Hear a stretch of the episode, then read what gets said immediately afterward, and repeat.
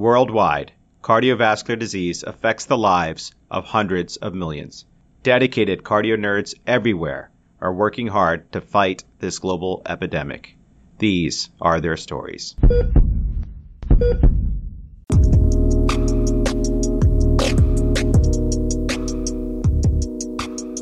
Welcome back, Team Cardio Nerds. It is Dan Ambinder here. Thanks for joining us for the spectacular Cardio Nerds Cardio Obstetrics Cruise. We've made several key stops along this comprehensive curricular journey. At our last stop in episode 114, we learned all about pregnancy and coronary artery disease from Dr. Melissa Wood. Now, join us for our next port of call at Cooper University Medical School to learn about pregnancy and arrhythmia from Dr. Andrea Russo. For this discussion, we had to pick up EP bound Dr. Kelly Arps along the way to help us navigate these amazing waters. We thank you for subscribing to and supporting the Cardio Nerds. This podcast is not meant to be used for medical advice. The views expressed here do not necessarily reflect the opinions or policies of our employers. Dr. Russo's disclosures are listed in the episode description and do not directly pertain to the content of this episode. Otherwise, the remaining speakers have no relevant disclosures and there is no commercial or in kind support for this activity. Be sure to claim free CME credit using the link in the episode description. Finally, Stay tuned for a special message about cardio obstetrics and women's art at the end of this episode. Welcome, cardio nerds, to another great episode for the Cardio Obstetrics series. Today we'll be talking about the always intimidating arrhythmias in pregnancy. To guide us, we have our fit lead, Dr. Kelly Arps. Kelly is a clinical cardiology fellow at Duke University. She completed medical school at Emory University and residency at Johns Hopkins Hospital. She's planning to pursue a career in cardiac electrophysiology with particular interest in arrhythmia management in patients with heart failure and infiltrative cardiomyopathies. Welcome, Kelly. Thanks so much, Natalie. We are incredibly lucky to hear today from Dr. Andrea Russo. Dr. Russo is professor of medicine at Cooper Medical School of Rowan University, where she is also director of the Clinical Cardiac Electrophysiology Fellowship Program, as well as director of electrophysiology and arrhythmia services at Cooper University Hospital, and director of research at Cooper Heart Institute. She is the immediate past president of the Heart Rhythm Society. She's had numerous leadership positions in HRS, the American College of Cardiology, American Heart Association, American Board of Internal Medicine, National Quality Forum, and the American Board of Medical Specialties. Dr. Russo is currently serving as a member of the ACC Cardiovascular Disease in Women Committee and the ABIM Cardiovascular Board. She's written extensively in the field of electrophysiology with a focus on sex differences in arrhythmias, ICDs, and subcutaneous cardiac devices, atrial fibrillation, digital health, and performance improvement activities. She's been the steering committee for trials including Untouched in the Apple Heart Study and contributed to multiple guideline and consensus statements, including as first author of the 2013 Multi Society Appropriate Use Criteria for Implantable Cardioverter Defibrillators and Cardiac Resynchronization Therapy, and as senior author of the ACC AHA Guidance for Cardiac Electrophysiology during the COVID 19 pandemic. In addition to her academic achievements, Dr. Russo has been recognized many times as a top doctor in Philadelphia and southern New Jersey. It's an honor to speak with her today.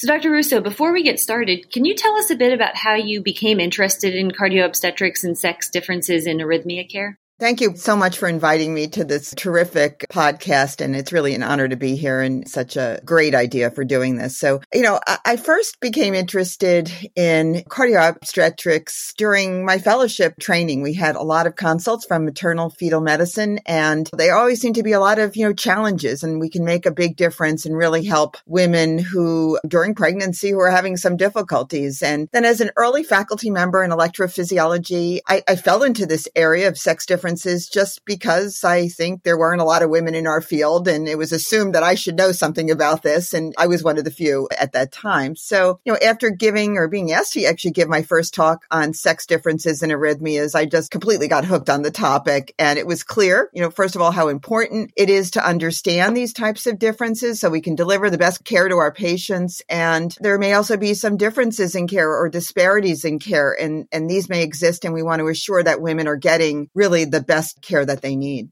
Great. Thank you so much. So let's start with the basics. To understand the abnormal, we first need to wrap our minds around the normal. So, Dr. Russo, are there any normal electrical changes to expect with pregnancy? Yeah. So as you know, during pregnancy, there are a lot of physiologic changes, including this increase in intravascular volume that distends your cardiac chambers and can increase cardiac output significantly. In addition to this, there's definitely an increase in resting heart rate in women during pregnancy. And this heart rate can continue to increase throughout pregnancy and peaks, you know, at the third trimester. So you can have a resting heart rate that's 10 or 15 beats per minute, at least faster than your baseline heart rate on your ECG, this increased catecholamine state can result in a shortening of the PR interval. And then you can even see some axis changes on your EKG as pregnancy progresses. The diaphragm elevates and from the uterus and you can get an upward and leftward shift on the axis on your EKG. You can get some non-specific T wave changes. And most notable though are the increase in heart rates that we see during pregnancy. Resting heart rates are faster and particularly as you get later in pregnancy.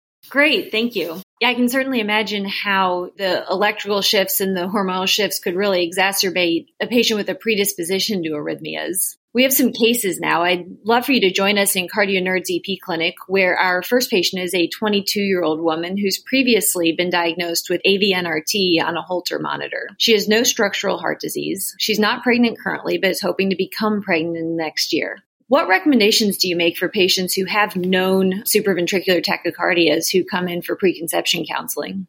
You did point out, and I think that was actually a good point you made before I addressed that particular case, is that women who have pre-existing arrhythmias may have an increase in arrhythmias during pregnancy, and we clearly see that. And then on top of that, we actually are often consulted for women who have symptoms during pregnancy and are diagnosed with arrhythmias during pregnancy that may be new, or sometimes this is the time when young women are starting to seek medical attention for pregnancy. So someone's listening to them and hearing about their symptoms before pregnancy. So you could see both an increase in pre-existing arrhythmias as well as onset arrhythmias that are just diagnosed. But to get back to your important case, and this is a common situation where we see, you know, someone who's had prior SVT, in this case, AV node reentry, some women who have pre-existing arrhythmias have been thinking about non-pharmacologic options for long-term therapy to reduce arrhythmia symptoms and reduce the frequency of SVT. So we know that for SVT, catheter ablation has a high success rate, low recurrence rate. It's a class one recommendation in, in our practice guidelines but it's really a personal decision if someone wants to have a non-pharmacologic approach, you know, for treatment. If they're thinking of waiting a year or two or doing it now, it may be a reason to consider doing it now, but it's really a personal choice if the woman really elects to have continued medical therapy, she just needs to be aware that she may have increased arrhythmias, that increased intravascular volume, increased stretch on the atria in the chambers of the heart can increase the number of extra beats that can trigger arrhythmias. So it's a personal decision, but they need to be aware that you can have more arrhythmias during pregnancy. But we do have effective treatment and beta blockers such as metoprolol are often very effective in treating SVT, but she may require dose adjustments or additional therapy during pregnancy pregnancy.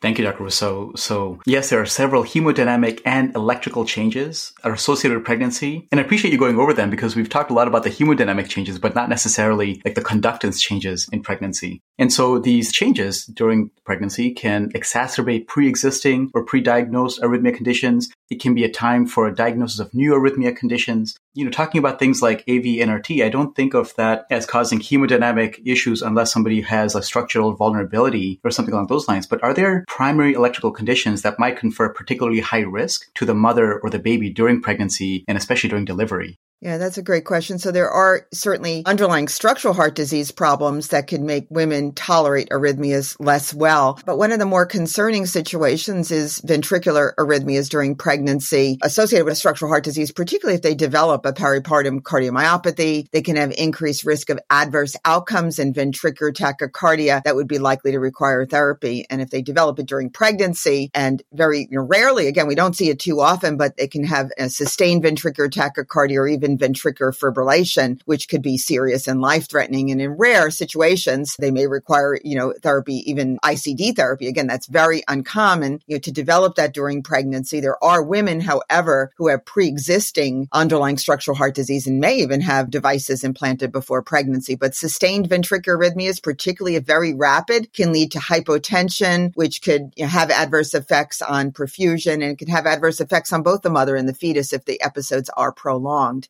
You know, the other syndromes I think we see probably a little more commonly are patients with long QT syndrome, congenital long QT syndrome, you know, their increased risk of arrhythmias, maybe not such a problem during pregnancy, but we sometimes forget that even in the period immediately after pregnancy, there may be an increase in risk. And so we have to consider those kind of syndromes and therapies before the patient gets pregnant or how to deal with it, you know, during pregnancy. Yeah, that was great. So there are arrhythmias that are intrinsically malignant, right? Especially ventricular arrhythmias and, and, women are certainly more susceptible during pregnancy. And then there are the arrhythmias you mentioned earlier that usually are benign, but with the hemodynamic stress of pregnancy and a structural hit. So it's almost like three hits, right? You've got the arrhythmia that's normally benign. You've got the hemodynamic stressors of pregnancy and you've got the structural hit. When you were talking about that, I remembered my first encounter with arrhythmia in pregnancy was as a first year fellow when I was in our inpatient cardiology imaging service. And it was a patient who was pregnant in her second trimester at the time. She had a history of Shone's complex, which, you know, had several surgical corrections, including a mechanical mitral prosthesis with some degree of prosthetic mitral valve stenosis. And so pre-pregnancy, she was asymptomatic. With pregnancy, she was beginning to become symptomatic, but she was acutely admitted because she went into atrial flutter with RVR. And so it was like almost like sudden hemodynamic collapse because she had the three hits the pregnancy, the prosthetic mitral stenosis, which wasn't too bad before pregnancy, and then the flutter RVR. Thankfully, she did very well, you know, with the management she received. But it, it really kind of goes to show you that these hits add up one by one.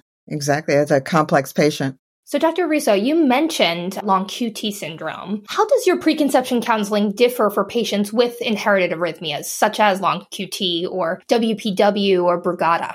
Well, some arrhythmia syndromes are primary arrhythmia syndromes can be inherited, as you pointed out, and we certainly should have genetic counseling and discussions before pregnancy. So there are a lot of factors that need to be considered, including the frequency and the severity of severe outcomes, as well as what kind of available therapies we have for the mother, but also for the fetus, right? So we think of increased risk for WPW in offspring. And you know, at least I think of this as although you can have a severe and life threatening form, that's not as frequent occurrence. And, and, WPW is certainly something that is curable with catheter ablation. We have lots of data for many years that we can cure uh, SVT related to WPW as well as other potential adverse outcomes with WPW. So it's not a disease that one would think of, you know, dissuading women from having their own children but letting women know again, they may have some increased symptoms during pregnancy. But in terms of their offspring, I wouldn't think of saying don't have children because you have WPW. In contrast, there are some other syndromes that are also, you know, transmitted more frequently to the fetus, sometimes so Brugada or even some forms of long QT syndrome or inherited, you know, autosomal dominant or even autosomal recessive in, in some situations. So we need to talk to the mother about that possibility. And with each of the syndromes,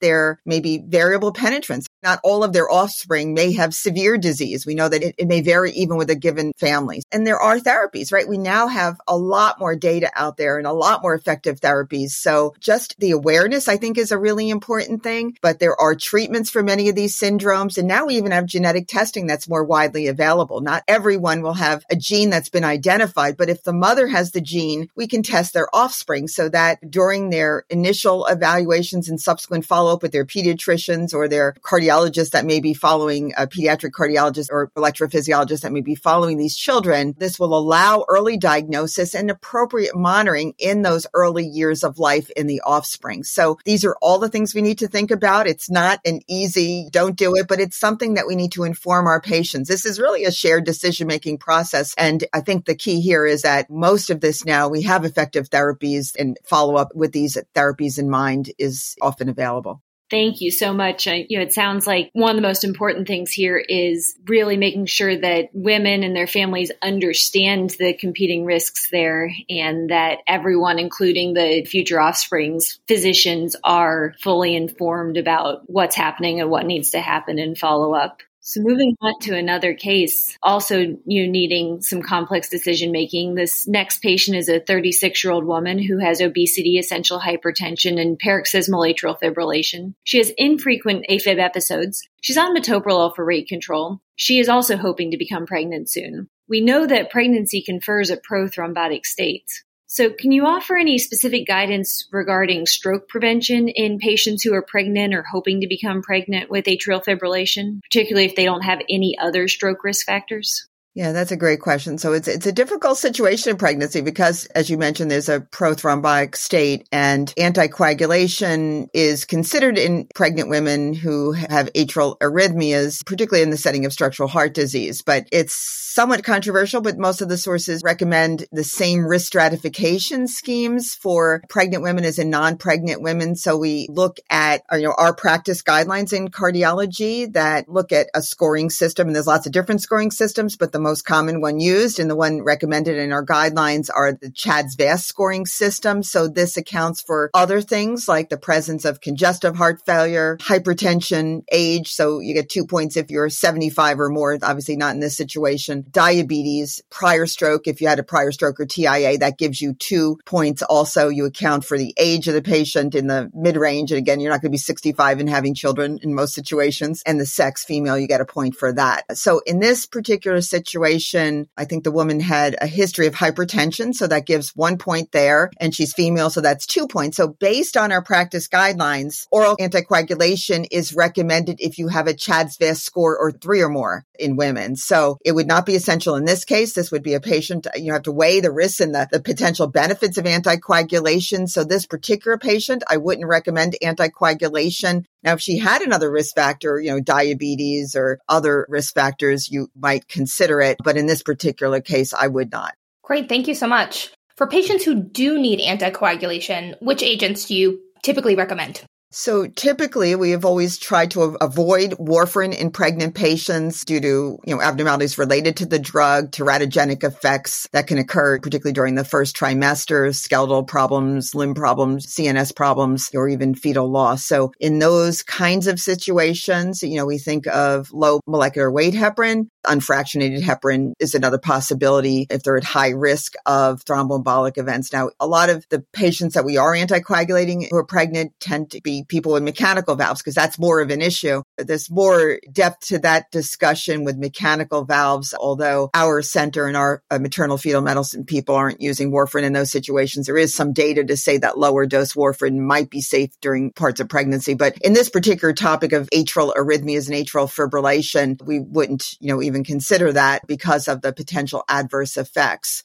So now in, in, individuals who have atrial fibrillation who are not pregnant, our recommendations are usually for the direct oral anticoagulant. So things like apixaban, rivaroxaban, dabigatran, or, or edoxaban over warfarin. But there's not really a lot of experience with these agents in pregnancy. So we're not recommending that typically. So if they need anticoagulation, the bottom line is we would consider uh, low molecular weight heparin and if they're at high risk of thromboembolic complications with atrial atrial fibrillation during pregnancy. Yes, absolutely. Given the high stakes involved with anticoagulation in pregnancy, it's always good to review. Thank you. We did speak about the details of anticoagulation in pregnancy, focusing on mechanical valves in a separate episode with Dr. Berlacher because it's not straightforward, as you kind of referenced. I think it's important too, reiterates how vital preconception counseling with these patients really is because a lot of those side effects and teratogenic effects can happen within that first trimester when some people don't even know that they're pregnant yet. So, really having this discussion up front and making patients aware before they try to conceive is important.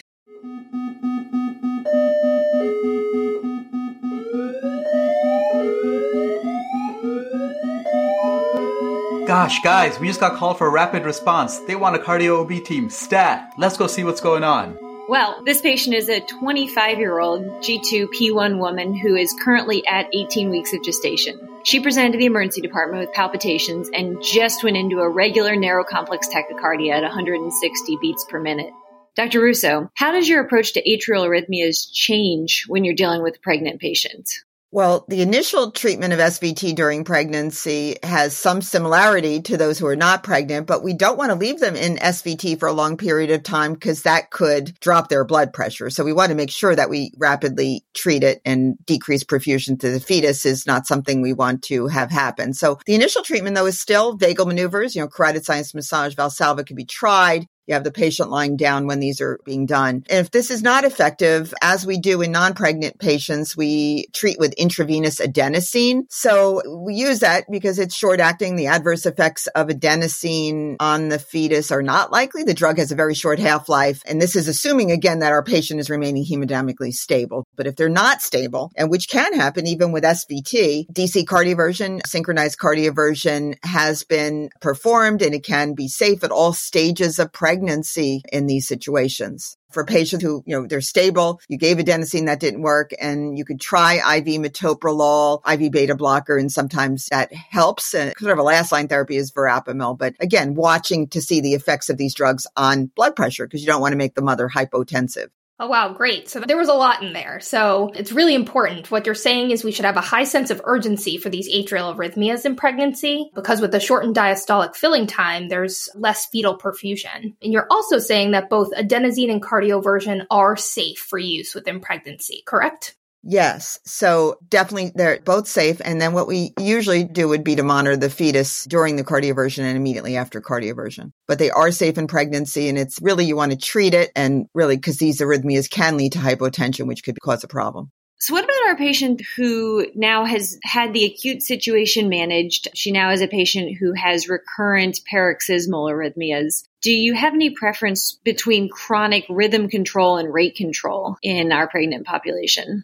So in the setting of atrial fibrillation, initially we're giving, you know, rate control. So you might use some intravenous drugs for rate control like metoprolol or even propranolol, digoxin or occasionally verapamil. But after the rates are controlled, you can try to convert atrial arrhythmias. I think you're referring to first. So atrial fibrillation or flutter, you can acutely try to terminate. But for the long term, you can consider either option most of these arrhythmias, fortunately, will terminate with acute treatment. And we more often will treat patients with rhythm control for a few reasons. I mean, we do it in non-pregnant patients as well because people don't feel really well in atrial arrhythmias. And there's lots of drugs that we can potentially use. And the area that we're talking about in pregnant women, again, there's not a lot of randomized controlled trials looking at different drugs, but we do have certain drugs that have been around a while that we do have experience with retrospective studies that could tell us have we seen really bad things happen or not. But during pregnancy, if we leave them in their atrial arrhythmia, you know, they have an increased adrenergic state. And, and even as they're getting sinus tachycardia, it may be difficult to just rate control these patients. So we do try to, at least I try to lean more towards rhythm control, certainly in these individuals. And you may have them on a beta blocker if it's regular SVT or regular SVT that utilizes the AV node as part of the reentrant circuit. You know, we treat with beta blockers, you maybe digoxin and less commonly verapamil, but you can use that also. But if it's an atrial arrhythmia, you need a drug that works directly on the atrial tissue tissues. So drugs like sotalol, flecainide, or sometimes propafenone can be utilized in these situations to maintain sinus rhythm. The one situation where we want to be careful, um, certainly is in patients who have Wolff Parkinson White syndrome. So they have the potential to have not just SVT in those patients, they can have the potential to have atrial fibrillation or atrial arrhythmias that conduct very rapidly down the accessory pathway. So certainly, particularly during acute treatment in those patients, we want to avoid AV nodal blocking drugs such as verapamil and digoxin in particular, because that can enhance conduction down the accessory pathway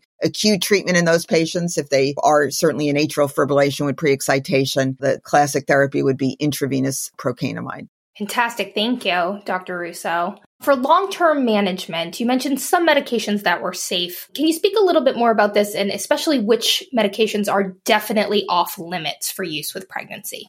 Yes, absolutely. That's really important is to show which ones we shouldn't use. In the long-term management of SVT, some of the same drugs, like, so if it's a reentrant arrhythmia, utilizing the AV node, things like metoprolol, propranolol, and digoxin are considered safe first-line treatment. Most of this is we have a long record of safety in these patients. Although, you know, beta blockers have been associated with intrauterine growth retardation, it's most pronounced with atenolol. So we really completely avoid atenolol. And there's other beta blockers, so it's not necessary to use that one. So in maintaining sinus rhythm, and we rarely need this for SVT, like AV node reentry, but if you have Wolff Parkinson White syndrome or you have atrial arrhythmias, we consider drugs like flecainide or propafenone or sotalol, and those are considered really safe and effective. The only thing to keep in mind, we wouldn't use, we're talking about the normal heart. So flecainide and propafenone should not be used in patients who have structural heart disease, so congenital heart disease, cardiomyopathies. We don't use those drugs due to potential for proarrhythmia. We usually start with the lowest doses of these drugs and and, make dosage adjustments as needed.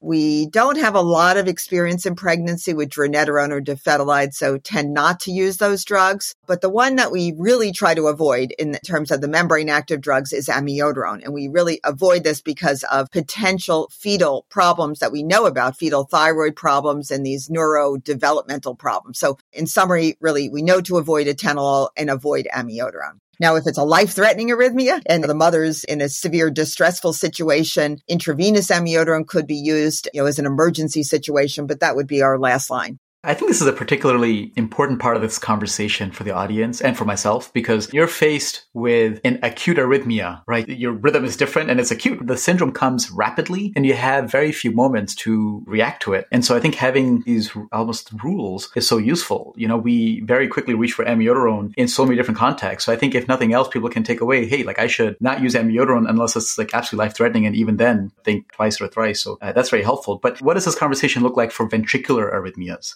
Is your typical first line antiarrhythmic approach to acute ventricular arrhythmias, patients with chronic predispositions to ventricular arrhythmias? How do you handle that with regards to antiarrhythmic medicines? Yeah, so just to point out again, if patients are hemodynamically unstable, electrical cardioversion, I think people have a fear of cardioverting the mother, but that has been shown to be safe to cardiovert if the patient's unstable. But if they're hemodynamically, you know, tolerating the arrhythmia and you think it's ventricular tachycardia, intravenous lidocaine is first line and, and can be tried. Intravenous procainamide, again, is an option. Just be careful not to administer it too rapidly. You don't want to cause hypotension. We used to use intravenous quinidine. I'm not even sure if it's available as much anymore, but really first line lidocaine, second line procainamide there if lidocaine's not effective. And again, we try to avoid amiodarone except in the very extreme situation, life threatening situations when everything else fails, or if you cardiovert and then they go right back into ventricular tachycardia. again, we have to think of it in those situations, but otherwise we would not use it as you mentioned that people jump into using amiodarone front line and we would not do that in this situation. So we spoke earlier about the role of catheter ablation prior to conception. What about patients with incessant tachyarrhythmias during pregnancy? Is it ever the right idea to perform catheter ablation during pregnancy? Are there any special considerations for these cases? Well, the one concern would be radiation exposure to the fetus. Now, catheter ablation is rarely necessary, I must say, during pregnancy, except if patients have really refractory arrhythmias that just can't be controlled with medication. And SVT has certainly been successfully ablated during pregnancy. Lots of reports with that. And now that we have low fluoro or even zero fluoro procedures, we have what's called electroanatomic mapping. So we can actually see our catheters in the heart without putting on uh, our foot on the pedal to get fluoroscopy. Having said that, there's really much less experience with VT ablation during pregnancy, but fortunately, these are really rarely needed, these kind of treatments. And fortunately, drugs usually do work. You may have to, you know, adjust doses to control arrhythmias, but most of the time, but if you need to go to ablation, particularly for SVT, you can use low fluoro or zero fluoro with minimal exposure to the fetus. I, I just uh, have a quick comment. You know, for our listeners, you'll only get the audio version, not the video version. But I just have to say that I'm noticing the biggest smile on Kelly Arps when Dr. Russo is talking about catheter ablation techniques. I don't know if you caught that, Dr. Russo. Mm-hmm. I'm looking forward to getting into the EP lab. Yes, yes. It's so much fun. You're going to have a great time. Absolutely. Thank you so much for sharing that information and experience about how we can safely get our patients even through big procedures like catheter ablations. I do have some follow up about the patient we were talking about earlier. She received adenosine to be converted into sinus rhythm. She was started on metoprolol for suppression of her arrhythmia. The team understood the same thing you did about choosing the appropriate beta blocker and avoiding atenolol due to the adverse effects on the fetus. Well, we're consulted again once she's ready for discharge from the obstetrics unit. She is hoping to breastfeed, and the team is asking what antiarrhythmic medications are considered safe for use in breastfeeding. Yeah, so often we're considering some of the same medications. So beta blockers, we do think of intrauterine growth retardation, but now she's already in fetal bradycardia potentially, and we're using metoprolol and propranolol during pregnancy and avoiding atenolol. So it's important to allow women to breastfeed. And although these medications can certainly pass through breast milk, you, we can you know, still consider using digoxin or, or the beta blockers that we talked about, metoprolol or propranolol. So it's using with caution and following, but it's not contraindicated. Uh, again, we would avoid amiodarone if there are other arrhythmias. We would definitely not want to have the mother on amiodarone because there is a high rate of excretion in the breast milk. All right. Well, I'm so glad that our patient and her baby are doing well. Now let's go back to our clinic. Our next patient is a 28 year old woman with familial long QT syndrome, type 2, and we touched on this a little bit earlier. She's now 24 weeks pregnant with her first baby. What is the risk of malignant arrhythmias in the peripartum period in patients who have these genetic arrhythmia syndromes? Well, patients with congenital long QT syndrome in general are at risk of ventricular arrhythmias, you know, and some of that risk is improved with treating with a beta blocker. So, you know, during pregnancy, it's probably surprisingly less of an issue, but there's clearly an increased risk in the postpartum period. And we're thinking, well, they got through their pregnancy, we're all done. But really, we don't completely know why that is, but there's certainly a decrease in heart rate and bradycardia can promote long QT related arrhythmias. You know, there's more stress. You know, the mother's probably not sleeping much and doing a lot for the baby. So that may be some of the reason. But I think the really important thing to remember is that we have to continue beta blockers throughout this period that is clearly associated. And this is one of the things we clearly have some data on with a reduction in the risk of these cardiac events postpartum. So continue beta blockers throughout the period of time during pregnancy and postpartum. Don't stop them postpartum. And people may think of that, well, I'm going to be breastfeeding. I don't want to be on a drug, but really key to continue these drugs postpartum. You can use propranolol or, or metoprolol. That's so interesting. We've been hearing throughout the series that a lot of complications are at high risk of occurrence in the early postpartum period, including aortopathies, peripartum cardiomyopathy, hypertensive disorders of pregnancy, and SCAD. So it's a really important point to keep in mind. Just because the patient's delivered doesn't mean she's in the clear. So, Dr. Russo, I worry about patients with ARVC or CPVT, classically triggered by a sympathetic drive. Are these patients at increased risk of adverse events during delivery? Yeah, so arrhythmias in these syndromes, we know in the non-pregnant patient for sure can be increased with increased periods of adrenergic state, like things like exercise in particular. So it certainly seems plausible that arrhythmias can be increased during pregnancy also, because that certainly is increased in adrenergic tone there. So these arrhythmia syndromes are less common. So we have less experience, although there's some experience. And again, still in the form, not randomized studies in any way, but just, you know, more case reports, case series reviews, retrospective reviews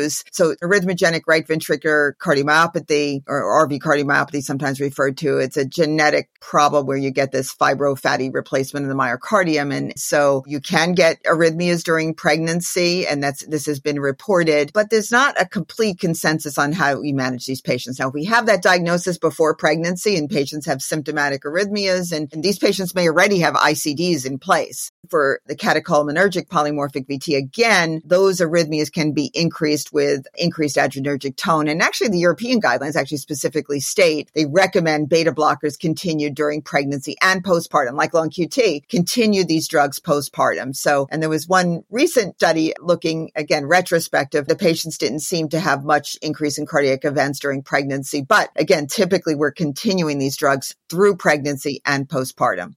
Well, that's been a great day so far. Let's go and join the EP happy hour. Oh no, guys, I think that's in the Minna Walsh maternity ward. Let's go check it out. Yikes. It's a 26 year old woman who's 30 weeks pregnant who suffered witnessed in hospital cardiac arrest. The nurses are actively doing chest compressions in the second minute of resuscitation.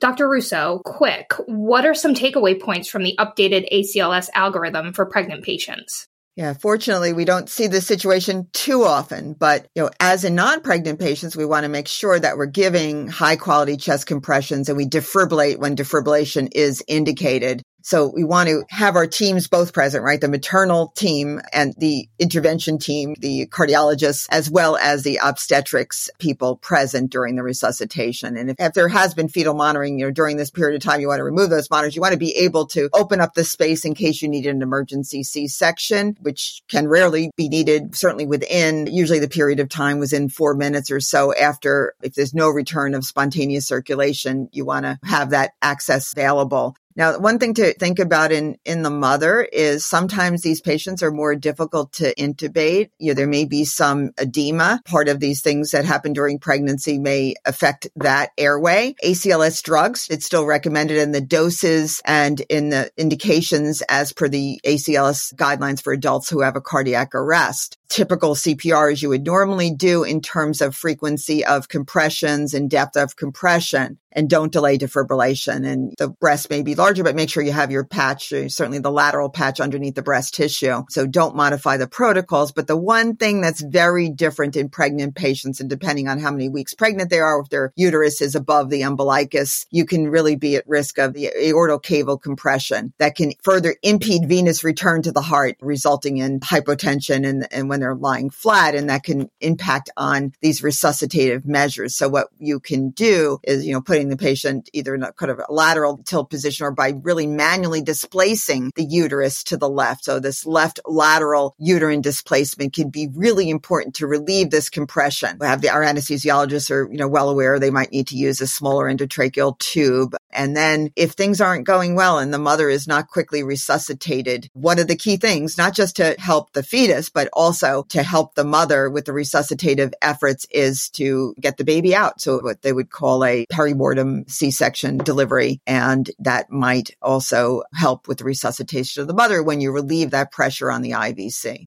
Yeah, you know, just agree with you. Thankfully, we don't see this too often. On Nerds, we saw this once in the past. So I would refer the audience to episode 61, where our colleagues from the Medical College of Wisconsin brought us a patient who suffered a cardiac arrest during pregnancy, found to have peripartum cardiomyopathy as the etiology. And thankfully, after really valiant care by the whole group and the team over there, she and her baby did well. But, you know, we go into an in-depth discussion about management of cardiac arrest, cardiogenic shock, VA, ECMO, and all all the related considerations with regards to peripartum cardiomyopathy in that episode. Wow. So, as you said, Dr. Russo, these events are quite rare, but it's important we know the unique features of ACLS for pregnant patients for both the health of the mom and baby. So we need to be mindful of compression of the IVC, limiting venous return to the heart, and also of the potential for an edematous airway. And importantly, we should be getting the OB and neonatal teams to bedside stat in preparation for a potential delivery. Thank you so much for clarifying all of that.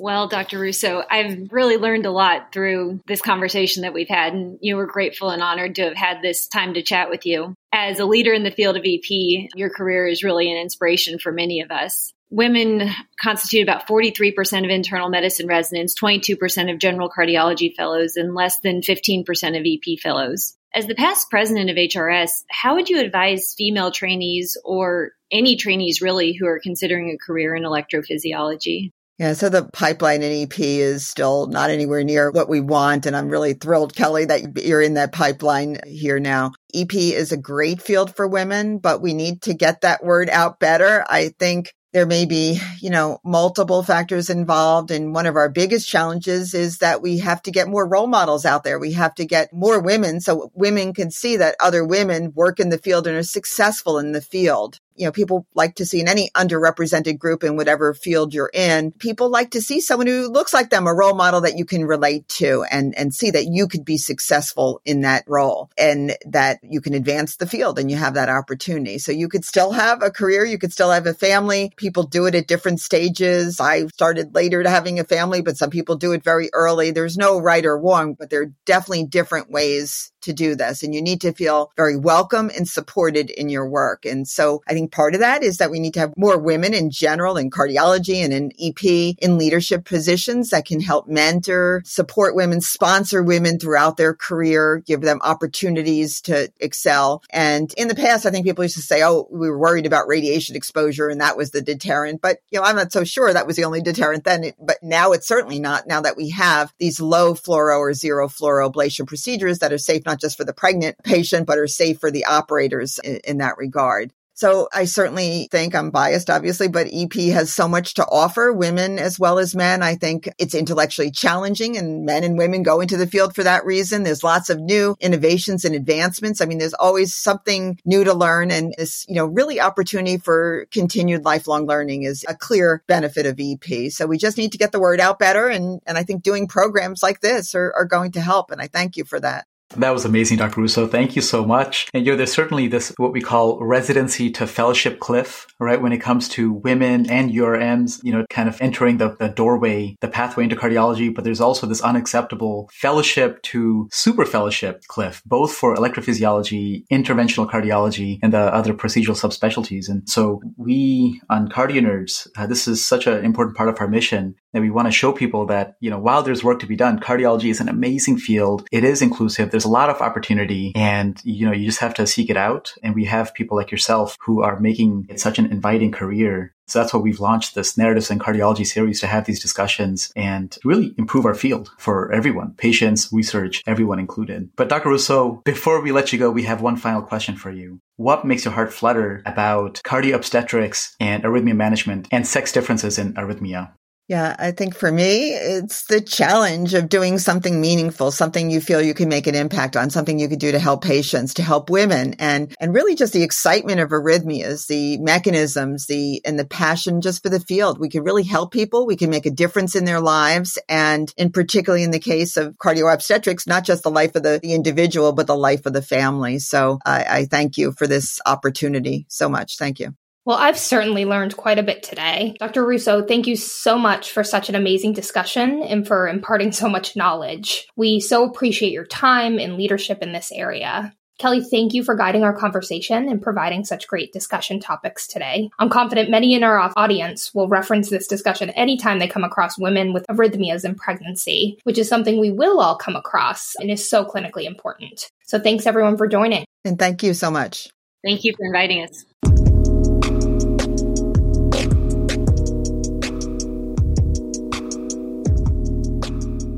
Thanks for tuning in to the Cardio Nerds Cardio Obstetrics series led by co-chairs and fellows in training, Doctors Natalie Stokes and Sonia Shah, and brought to you in collaboration with Women Heart, the National Coalition for Women with Heart Disease. This is Dr. Sharonne Hayes. I'm a non-invasive cardiologist at Mayo Clinic, where I founded and maintain an active practice in the Mayo Clinic Women's Heart Clinic. I've also been privileged to serve as a mentor and advisor to cardio nerds, with our partner, Women Heart, I have served as a patient advocate and an advisor for well over 20 years. What is Women Heart? It was founded by and for women. Women Heart focuses on serving the millions of women living with or at risk of heart disease, the leading cause of death in women. Women Heart is dedicated to advancing women's heart health through advocacy, community education, and supports the nation's only patient support network for women living with heart disease. As medical director of Women Heart Science and Leadership Symposium for Women with Heart Disease, each year, I have the privilege of working with Women Heart to train a new class of women living with heart disease from across the country to become community educators and support group leaders. Since 2002, Women Heart has trained over 1,000 Women Heart champions. Women Heart Scientific Advisory Council is comprised of renowned cardiologists, including many on this program, and offers membership in its National Hospital Alliance, a group of hospitals committed to providing gender sensitive cardiology care and amplifying the patient voice in their care and treatment. This series is important to me personally since my clinical and research interests include sex and gender based cardiology, spontaneous coronary artery dissection or SCAD, health equity, and also increasing the participation of women and minoritized people in medical research. Through this lens, I know both how important and also how underemphasized cardio obstetrics has been. Cardiology has been late to own cardio OB as a concept and important sub subspecialty for us as cardiologists and for the women under our care. This series aims to change that. Why? Because cardiovascular disease is the number one cause of maternal mortality. For instance, in my own area of interest, SCAD, it may be considered rare, but it is the number one cause of pregnancy associated myocardial infarction. Second, even if we only utilized what we know now, if that knowledge was truly and fully translated to practice, most cardiovascular disease and its complications related to pregnancy would be detected better managed, and often prevented. Third, we have a huge knowledge gap. Women have not been included in medical research, much less reproductive and pregnant women. So the evidence we have to diagnose and treat and predict outcomes is often weak or even absent. And if we think we have insufficient data for women as a whole, there is truly a chasm to cross for as evidence to optimally care for women of color, particularly African American women whose maternal mortality is two to four times higher than that of white women. So some of you might be thinking, I already am, or I plan to be a cardiologist. I will not be delivering babies, so why should I, as a true cardio nerd, pay attention to or even care about this topic? Well, I'm just going to stop you there. Half the population is women. The vast majority of women in our society become mothers at some point in their life, and presumably all of you had one. As a physician and cardiologist, even if you do not see pregnant patients in your practice, the role of pregnancy in predicting women's future risk of cardiovascular disease is a critical fund of knowledge that is rapidly evolving. You will need it. And as the science builds, specific to cardio OB, more attention will be paid to cardiovascular risk management in the preconception phase, especially among women with known heart disease. And as a cardiologist, you will be called upon to address complications that occur during pregnancy and increasingly to be asked to assess and proactively reduce long-term cardiovascular risk after pregnancy.